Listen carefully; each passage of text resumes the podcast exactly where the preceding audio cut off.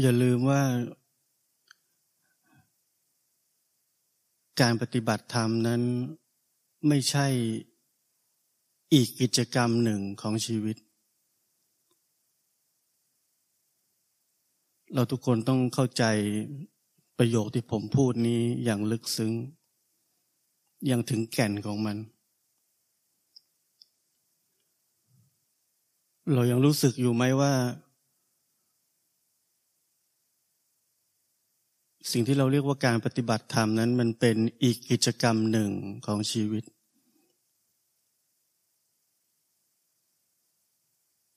การปฏิบัติธรรม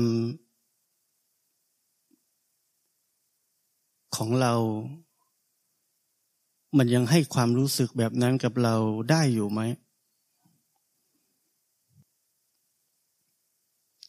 ถ้ามันเป็นอีกกิจกรรมหนึ่งของชีวิต แปลว่า ชีวิตนี้ จะมีอีกหลายกิจกรรม นอกจากการปฏิบัติธรรม นั่นแปลว่า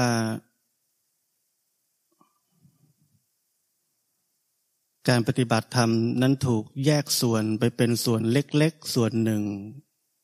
ของชีวิตนี้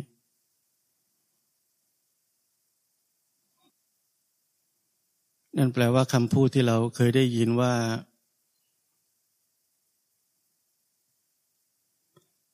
ให้หลอมรวมการปฏิบัติเข้าไปในชีวิตให้ได้ เป็นเรื่องที่ยังไม่เกิดขึ้นกับชีวิตนี้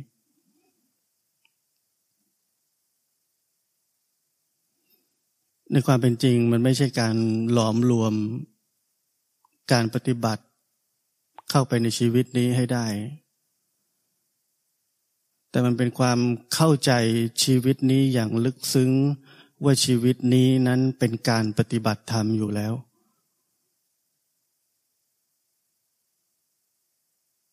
ชีวิตกับการปฏิบัติธรรมนั้นคือสิ่งเดียวกัน แยกจากกันไม่ได้ แยกเป็นของสองอย่างไม่ได้ ถ้าการปฏิบัติธรรมนั้นถูกแยกออกเป็นอีกอย่างหนึ่ง เป็นอีกสิ่งหนึ่ง เป็นอีกกิจกรรมหนึ่งที่เราจะทำสิ่งที่ถูกแยกออกได้นั้นเป็นได้แค่อย่างเดียวคือความคิด คือไอเดีย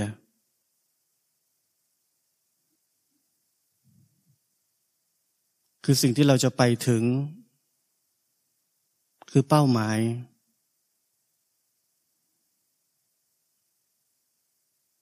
คือการที่เราพยายามจะไปถึงอีกที่หนึ่ง และเราไม่รู้จักที่นี่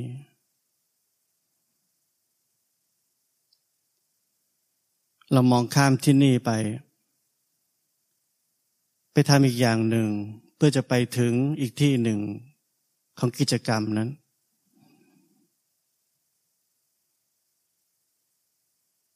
พิจารณา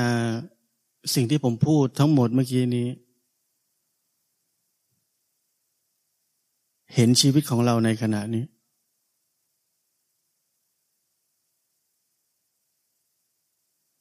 เข้าใจความแตกต่าง ระหว่างการปฏิบัติธรรมเป็นอีกกิจกรรมหนึ่ง กับชีวิตทั้งชีวิตนี้ ความเป็นทั้งหมดของชีวิตนี้ คือการปฏิบัติธรรม ความสามารถที่จะเข้าใจเห็นความเคลื่อนไหวทั้งหมดของชีวิตนี้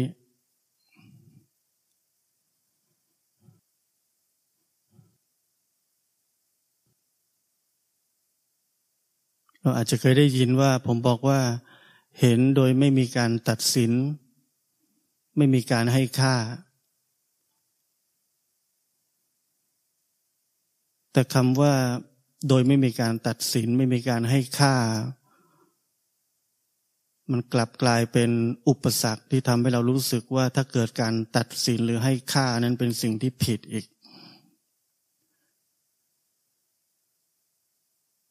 เพราะนั้นผมบอกว่า การปฏิบัติธรรมคือการเห็นความเคลื่อนไหวทั้งหมดของตัวชีวิตนี้ เห็นความเป็นทั้งหมดของมัน ไม่ว่ามันจะเกิดอะไรขึ้นก็ตาม หลังจากมันตัดสินตามความเคยชินของมัน มันเกิดอะไรขึ้นอีกหลังจากนั้น หลังจากมันไม่ตัดสิน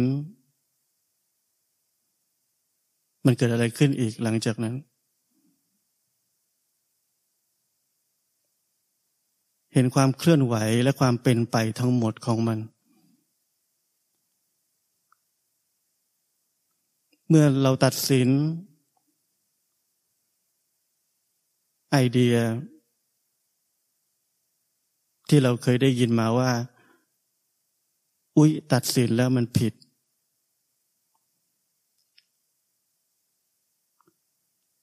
เราเห็นความเป็นทั้งหมดของสิ่งที่เกิดขึ้นในขณะนี้เลยไหม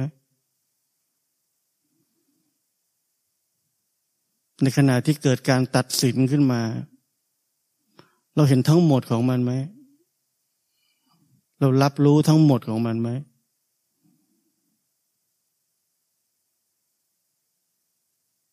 มีไอเดียเกิดขึ้นทันทีว่า อุ๊ยผิดแล้ว มีไอเดียถัดมาว่าจะต้องไม่ตัดสินจะได้ถูก มีความรู้สึกผิดหวังว่าเราพลาดอีกแล้ว มีการตัดสินตัวเองซ้ำไปอีกว่าทำไมเรายังเป็นแบบนี้ มีการตั้งความหวังว่าคราวหน้าเราจะไม่ทำแบบนี้อีก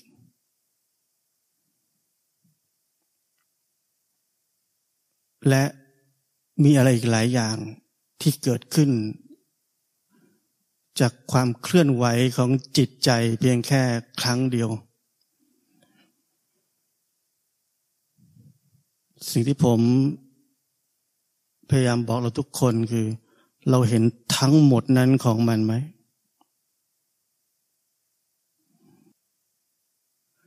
เราปฏิบัติธรรมอย่างตื้นเขินที่เราจะเห็นแค่กิเลส เห็นแค่สภาวธรรม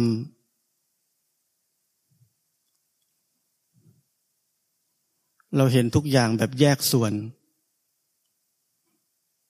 เราเห็นตามทฤษฎี เราเห็นตามคำสอน เราเห็นตามคำบอกกล่าว แล้วเราทำแค่นั้น เราแค่พยายามที่จะทำตามความเชื่อในคำสอนที่มีขอบเขตอันจำกัดคำพูดนั้นมีขอบเขตจำกัดในตัวมันเอง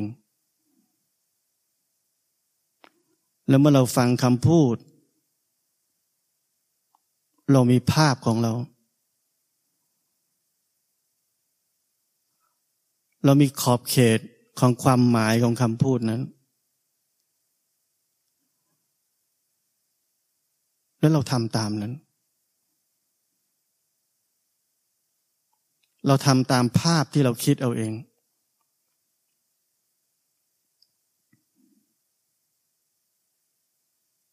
เพราะนั้นการปฏิบัติธรรมนั้นคือ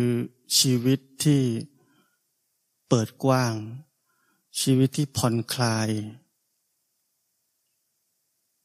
ชีวิตที่พร้อมจะเห็นความเคลื่อนไหว ความเป็นไป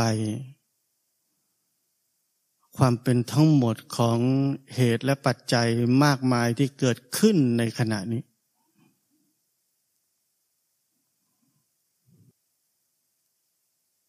การเห็นความเป็นทั้งหมดของความเคลื่อนไหวของชีวิตนี้ อย่าลืมที่ผมบอก มันไม่ใช่อีกกิจกรรมหนึ่ง ที่แยกออกไปจากชีวิตนี้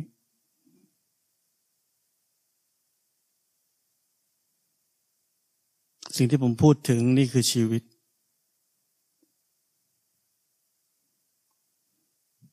นี่คือการใช้ชีวิต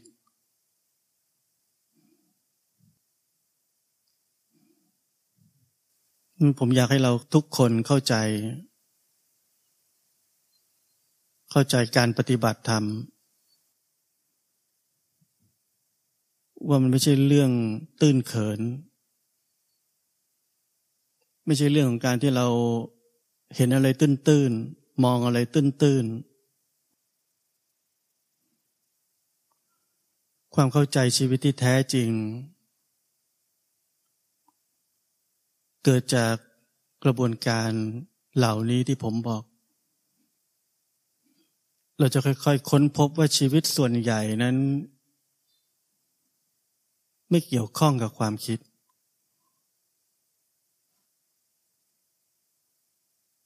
ความคิดจะมีหน้าที่เฉพาะในส่วนที่มันต้องคิดแค่นั้น เมื่อเราเห็นชีวิต เห็นความเป็นทั้งหมดของมันแบบที่ผมบอก เห็นความเป็นทั้งหมดของมันในแต่ละขณะของชีวิต ชีวิตเราจะไม่คับแคบ การใช้ชีวิตนั้น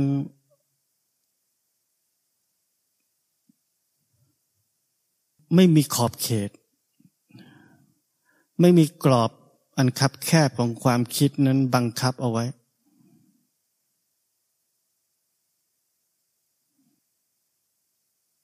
ไม่มีความสับสน ไม่มีความยุ่งเหยิง ไม่มีความวุ่นวาย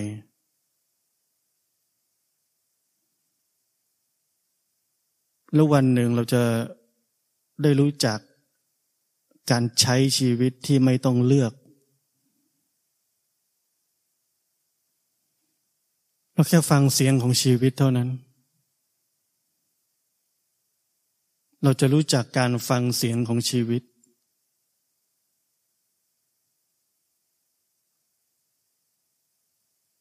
และเมื่อเราใช้ชีวิตที่ไม่ต้องเลือก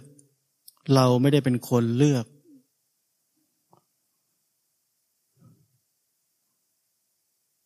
ชีวิตเราจะอยู่เหนือถูกเหนือผิด เหนือการตัดสินแบ่งแยก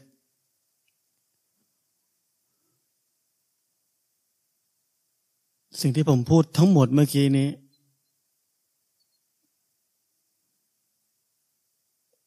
ไม่ใช่การพัฒนาอย่างเป็นลำดับขั้น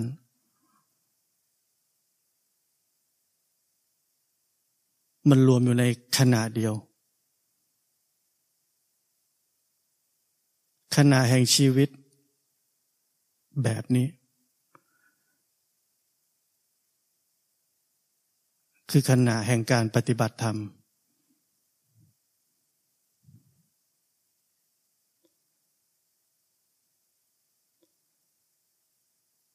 ถ้าเราสังเกตสักนิดหนึ่ง เราจะเห็นว่าทำไมพระพุทธเจ้าถึง มีระเบียบวินัย อย่างหนึ่งก็คือ ท่านไม่ให้พระมีสิทธิ์เลือก หรือเรียกร้องอะไรทั้งนั้น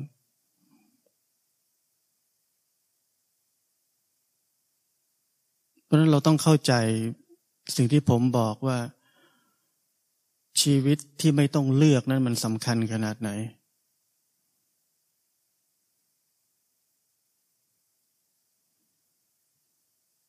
แต่ชีวิตที่ไม่ต้องเลือกนั้น เราต้องเข้าใจแก่นของมัน เราต้องเข้าใจที่มาของมัน เราต้องเข้าใจที่มาของมันว่า ชีวิตแบบนั้นเกิดขึ้นได้ยังไง เราไม่ใช่ใช้ชีวิตที่ไม่ต้องเลือกด้วยความเชื่อ ในทฤษฎีบางอย่างที่ถูกต้อง เพราะนั่นจะเป็นแค่ความอดทน น่าจะเป็นแค่ความเชื่อ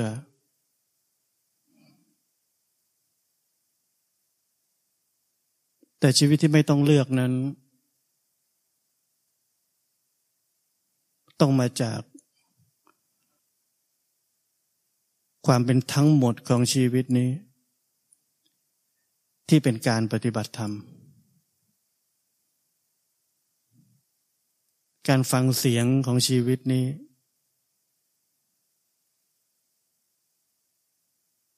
การดำเนินชีวิตนี้ การใช้ชีวิตนี้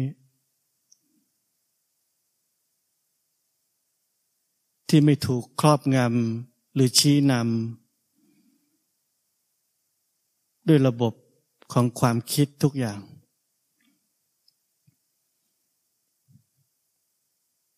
นอกจากคำถามที่ผมถามเราทุกคนว่า การปฏิบัติธรรมยังเป็นอีกกิจกรรมหนึ่งของชีวิตไหม ผมมีคำถามหนึ่ง เบื้องลึกที่สุดของหัวใจของเรา เรายังมีความหวังว่า เราปฏิบัติธรรมแล้ววันหนึ่งเราจะเป็นพระโสดาบันหรือพระอรหันต์ไหม รือว่าเราจะมีจิตใจที่ไม่มีกิเลส สะอาดบริสุทธิ์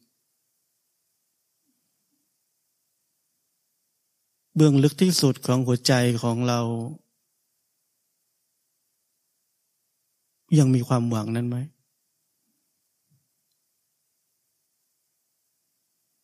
ฉันต้องได้อะไรบ้างแหละชีวิตนี้ ฉันคงต้องดีกว่านี้บ้างแหละ ในชีวิตนี้ ยังมีไอเดียนั้นไหม ฉันคงต้องดีกว่าคนในโลกบ้างแหละ ยังมีไอเดียนั้นไหม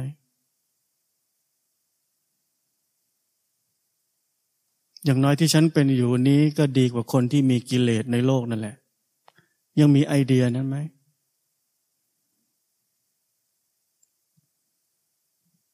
ฉันก็ยังดีกว่าคนในบ้านฉันที่ไม่ปฏิบัติธรรมสักคนหนึ่งเลย ยังมีไอเดียนั้นไหม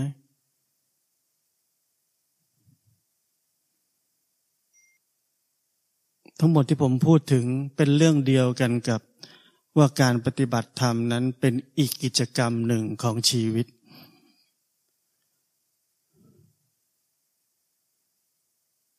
ใช่ไหมที่นักปฏิบัติธรรม เกือบจะทุกคน ลงทุนปฏิบัติธรรมด้วยไอเดียแบบนี้ และมีไอเดียเหล่านี้ ตลอดชีวิตการปฏิบัติธรรมคำถามผมคือว่า แล้วเราจะได้ปฏิบัติธรรมตอนไหน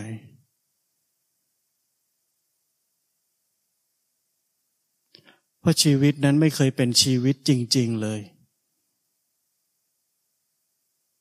เราเนื้อออกไหมว่าเราอยู่ในสภาพไหน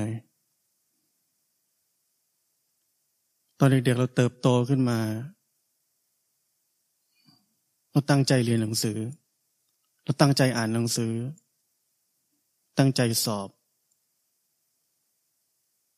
เพราะเราหวังว่าจะผ่าน เราหวังว่าจะได้ที่หนึ่ง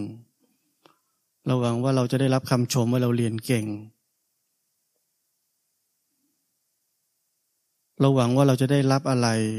ที่ดีกว่าในขณะนี้ ไม่ว่าจะเป็นการเรียน การอยู่ในครอบครัว การอยู่กับเพื่อน การทำงาน เราอยู่ในโครงสร้างของการที่เรา เราทำอย่างนี้พอเราจะได้รับอย่างนั้น เราทำอย่างนี้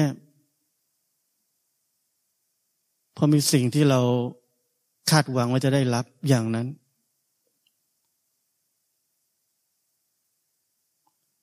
แล้วเราใช้วิธีเดิม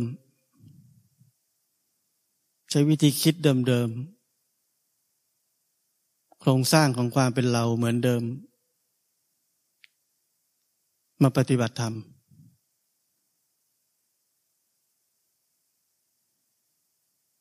มันเข้าใจที่ผมบอกไหมว่า มันถึงกลายเป็นแค่อีกกิจกรรมหนึ่งของชีวิตเท่านั้นที่เราเรียกว่าการปฏิบัติธรรม แต่มันอยู่ภายใต้โครงสร้างของวิธีคิดเดิมๆ เพ ราะนั้นสิ่งที่ผมถามว่า เราได้ปฏิบัติธรรมตอนไหน ถ้าเรายังหลงเหลือ วิธีคิดหรือทิฏฐิ ในแบบเก่าๆมันที่เราเกิดขึ้นมา ตั้งแต่เราเติบโตขึ้นมา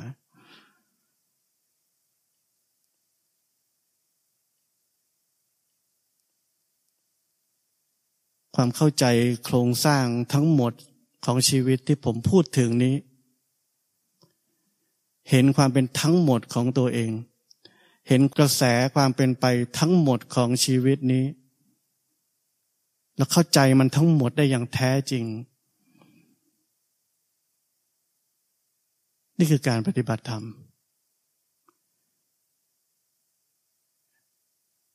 ความเข้าใจทั้งหมดที่ผมพูดนี้ คือสิ่งที่เราเรียกว่าอริยสัจสี่รู้ทุกอย่างแจ่มแจ้ง ที่ผมบอก เราปฏิบัติธรรมอย่างผิวเผิน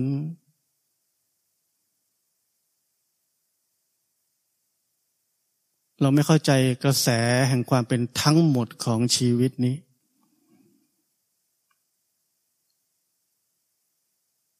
แล้วเราจะแจ่มแจ้งในอริยสัจสี่ได้ยังไง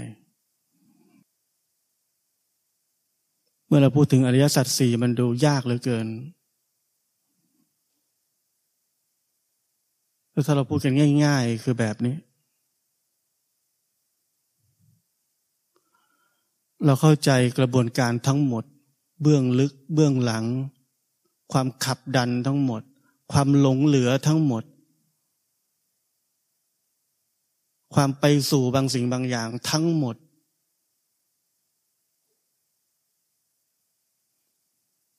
ความเดือดร้อนดิ้นรนทั้งหมด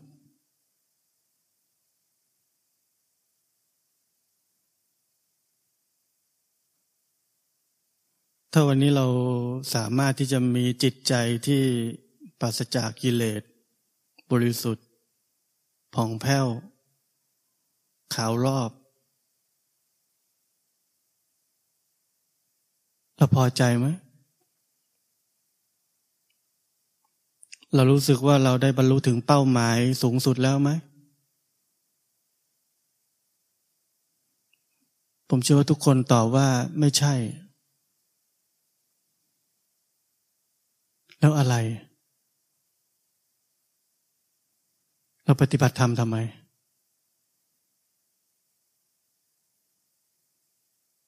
ในเมื่อสิ่งนั้นไม่ใช่ การปฏิบัติธรรมอยู่ที่ไหนกันแน่ อะไรคือการปฏิบัติธรรมกันแน่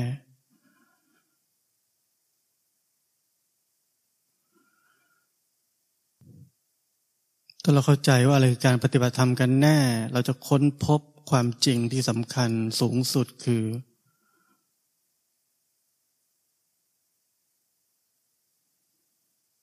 คือชีวิตที่ไม่ลงเหลือเป้าหมายใด ๆ ให้ใครบรรลุถึง เป็นเพียงแค่การเห็นกระแสของชีวิตนี้ เห็นความเป็นไปของมัน ยังไม่มีวันจบสิ้นแค่นั้น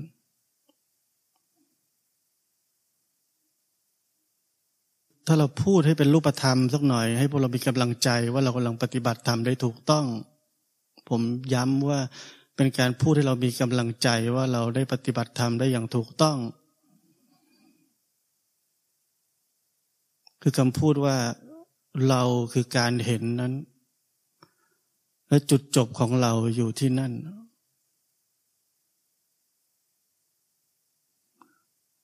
แต่ที่ผมบอกมันคือเซนส์ของการที่เราได้เป็นการเห็นนั้น และเราถูก มันต้องไม่มีสิ่งนั้นด้วย